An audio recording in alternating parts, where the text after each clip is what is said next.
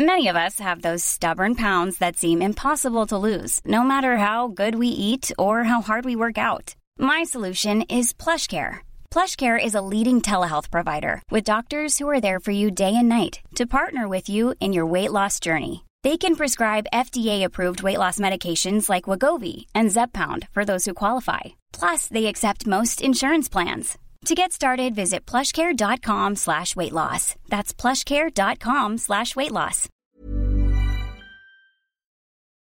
Hey guys, welcome to Steele Wars. I am comedian Steele Saunders and I do love Star Wars. Please enjoy this classic clip, which is available in full at patreon.com forward slash Steele Wars.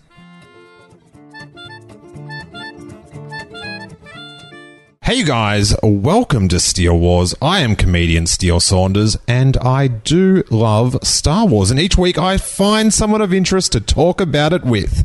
And this week, you guys, I have hit the jackpot because I have the associate editor of Star Wars The Force Awakens, Julian Smirke. How you doing, Julian? I'm really good, Steele. Thanks for having me on the show. Thanks for being had. I'm uh, very excited to get your insight. Now, we met on perhaps it's up there on one of the best days of my life. If people remember, we did the the podcast up in Sydney where I went to see the IMAX preview, and I actually got to interview Harrison Ford that day. So I saw was- that online. It was pretty hilarious. and if you haven't already, you can listen to that, all the goings on around that Sydney fan event on episode 71, day two, which is the day of the actual IMAX preview and the interview with Harrison Ford. It is, you get to pretty much, it's an audio diary of myself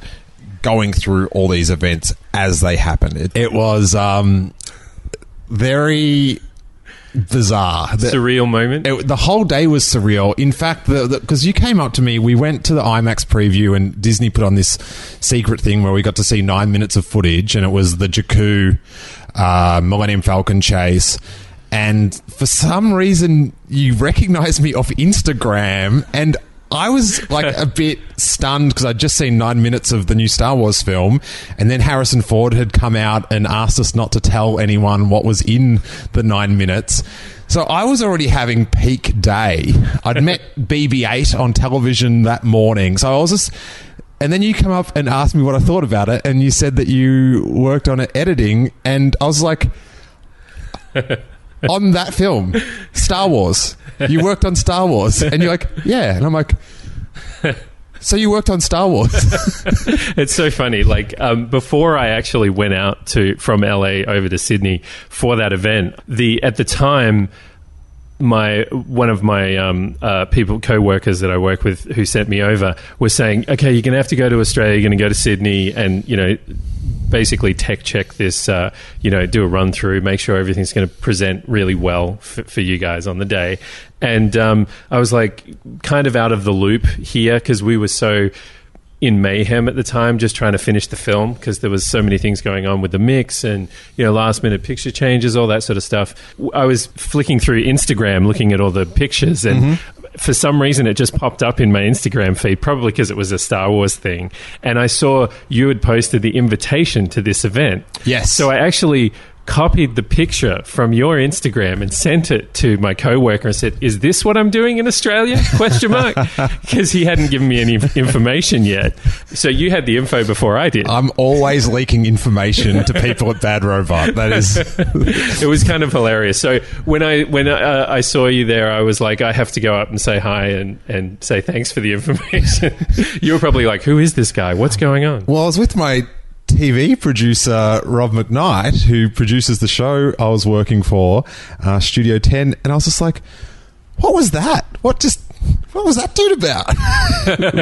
and then you asked if I liked the clip, and I I think I would have nodded. And I actually afterwards just went outside and just started bawling. It was Oh, really? It was oh my god. too much. Wow, you looked like you're in a daze, but a good a good one. Like you'd just seen pretty awesome footage, and I, you know, I'm sorry to throw that question on you right after you saw the saw the nine or ten minutes of the movie for the very first time. But it, you know, it's always an interesting thing. You know, having worked on it for so long, it's always good. You know, it's like the first introduction for us to get feedback from people and go, "Did you like it? Is it any good?" of course, we thought it was good, but you never know. yeah, well, you definitely opened strong with that clip. and I couldn't work out why you'd be out as well, but that explains it. You were there to make sure Yeah. it all ran smooth. So they didn't do that around the world. It was just They did actually. Um, we do that on most films, but we uh, there was we sort of. Uh, divide and conquer. So JJ went to Korea and to Japan, and then we had uh, Kathy Kennedy and Oscar Isaac and uh, Lupita Nyong'o went to, down to Mexico City, and so another assistant, uh, Brad, that worked on uh, the the film with us, went down to Mexico City. I went to Australia, and uh, as as my coworker Ben always says, you know, we send you to Australia because you know you speak the language. um, so you know what a mobile phone is. exactly, all the other crazy lingo that we have down there, which baffles most Americans, which is hilarious. But um, and then there was another guy, Nate uh, Orloff, who went to. Um, the Asia region, you know, to do that. So we, like I said, we kind of divided and conquered. And how was it? You know, I'm sure you, like that scene would have taken months and months and months to put together. How was it to watch people watch it for the first time? Oh my god, the the audience reaction in that room uh, for one of the first times that anybody had ever seen anything. Um, uh, it was just truly amazing to get that response. I mean, the the funny thing about it is we screened the the trailer that was already online. It had already been out. Everybody, the world had seen the trailer, but we started screening the trailer and. Right as the Lucasfilm logo comes up, before any of the trailer even starts, there's this massive round of applause. You were there, you, you heard it all. And then, right when the trailer finished, somebody yells out, play it again. I don't know if you remember that. Yeah, I do, And then instead of playing it again, we played, played the nine, 10 minute reel, which hmm. hopefully was a better thing to do because it's new footage for people to Yeah, see. I was really confused because I was like, are they just going to show previews? Am I have I overhyped what we're seeing right now? Because it was very mysterious what we'd been invited to, and then when it started, it was. In, and to go in Yeah. like midway through the film, Yeah. it was intense. Yeah, it's it's that's true. I mean, we I, I'm pretty sure that uh, JJ picked that clip very purposefully to you know not give away too much, give like a nice uh, introduction to the new characters in the film, uh, you know, with Finn and Rey, and then have a nice, awesome sort of action set piece that's a really fun ride that people can just sort of get hyped up about seeing the film.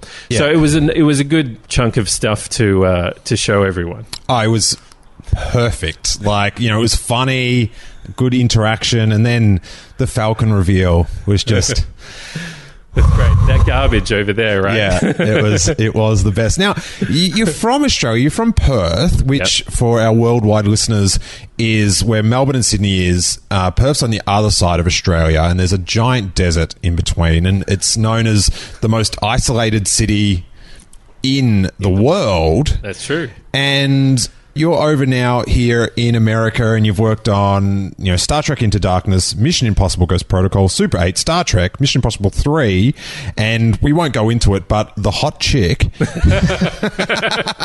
Yeah, let's talk about that. We can talk about that that film for like an hour. But um, It's a whole another podcast. I, you know, that is a you, you essentially looked out to the suns of Tatooine and went to the big smoke. How did you get from Perth? Like for me, Yeah. you know, we were talking about before.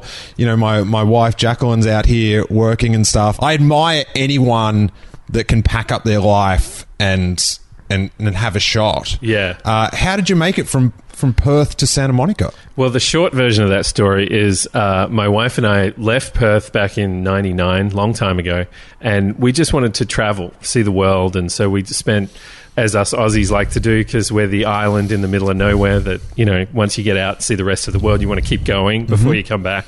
Um, so we ended up doing this big you know, huge stint of travel uh, for about seven or eight months back then, with a final destination being Vancouver, Canada. We knew that before we started because we can get working visas part of the British Commonwealth kind of thing. So we ended up in Canada working there for about a year, and that was our introduction to the film industry. We were on set, PAs, various different movie feature, features and TV shows and movies of the week, um, and it was like every horrible job wrapped up in, into one job. It was like security standing in crew park. It was like you know, physical manual labor. It was like garbage detail. And you were sort of there at the beginning of the day and at the end of the day. And so it was really long days and ridiculous. And, and just to fill in what everyone's thinking, sanitation. Exactly. Yes. yes. I kind of did Finn's job in Vancouver. Um, and then um, we came back down uh, after, after Vancouver for a year or so uh, my wife Kristen Young and I came down uh, to LA to pursue, you know, more film work, but tried to see the other side of it and see the post production side, and that's where we really fell in love with doing this, uh, you know, doing the editing work here because it was definitely the place to see a film come together. Like mm-hmm. being on set is not very glamorous. You know, not that we were after a glamorous job at all, but it was just uh, you see the the sort of you know grips and the lighting people and the rigging and all that stuff, and it's not very creative. Um, it is for the department heads, everybody on set, but for us, it was like, wow, it's kind of going to be a long, hard slog to get there, and we're only here for a year, so we got to figure out a different way to do this. And so we moved down to Los Angeles and um, pursued post production and editing, and basically you know, started in features and then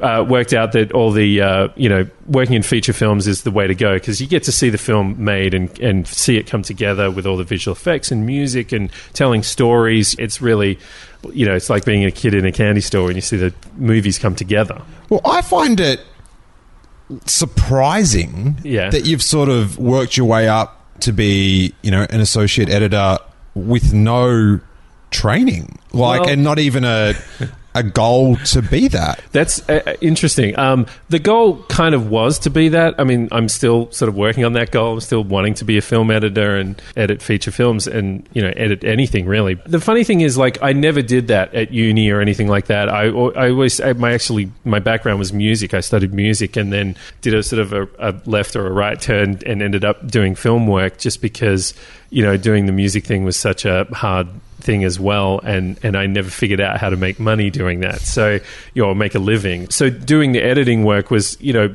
basically you learn on the job here. You start in sort of a very low position, a, a production assistant position, and uh, which is great. It's a good learning ground. You get to learn, you know, everything along the way, and then slowly progress up up the chain of command, so to speak, mm-hmm. and get it. And then once you become an apprentice editor, you, it's a union position, so you get slightly better pay, and then you can become an assistant editor, and so on and so forth. And there's just a progression there that it takes time, and and there's a lot of other departments that that there's different requirements for how long it would take. But with editing, it's it's definitely something to I you know for me it was something that I learnt on the job. You, mm. you can definitely go to film school and you'd be way ahead of me where I started when if you had done that. But uh, for me, it was just my path, I guess. Yeah. So I guess you've worked your way out from like bringing coffees to people. Exactly right. To now where you're almost at a point where you can throw it back in their face because it's not the right temperature. I would never do that, but um, but, yes, but I maybe, could. Maybe, but I could. Exactly right. Maybe I should do that. Maybe it would get me further faster. Um, to hear the full episode along with hundreds of hours of bonus content, I would invite you to check out the Steele Wars Patreon page at patreon.com forward slash Steele Wars. For just $3 a month, you get a dedicated RSS feed that easily pastes into any podcast app you use, sending the complete archives of Steele Wars episodes, along with bonus Patreon exclusives like movie commentaries, Q and A's, and shows like the Making Steele Wars show, which I make exclusively for Patreon members with Jason Ward of MakingStarWars.net, where we try to find the news behind the news. Plus, you'll get the bonus segments from the call in shows, which sometimes can be over an hour. And as well as all the bonus content, you get that warm glow that you are supporting this show you listen to each week. The idea behind Patreon is if lots of people chip in a little bit of cash, that content producers such as myself can still keep producing for you guys while still being able to feed our very cute Ewok looking cats. There's a hungry cat involved in this, guys as well as some sweet, sweet content. Check out all the super fun tiers and all the shows you're missing out on at patreon.com forward slash Steele Wars. And may that force be with you.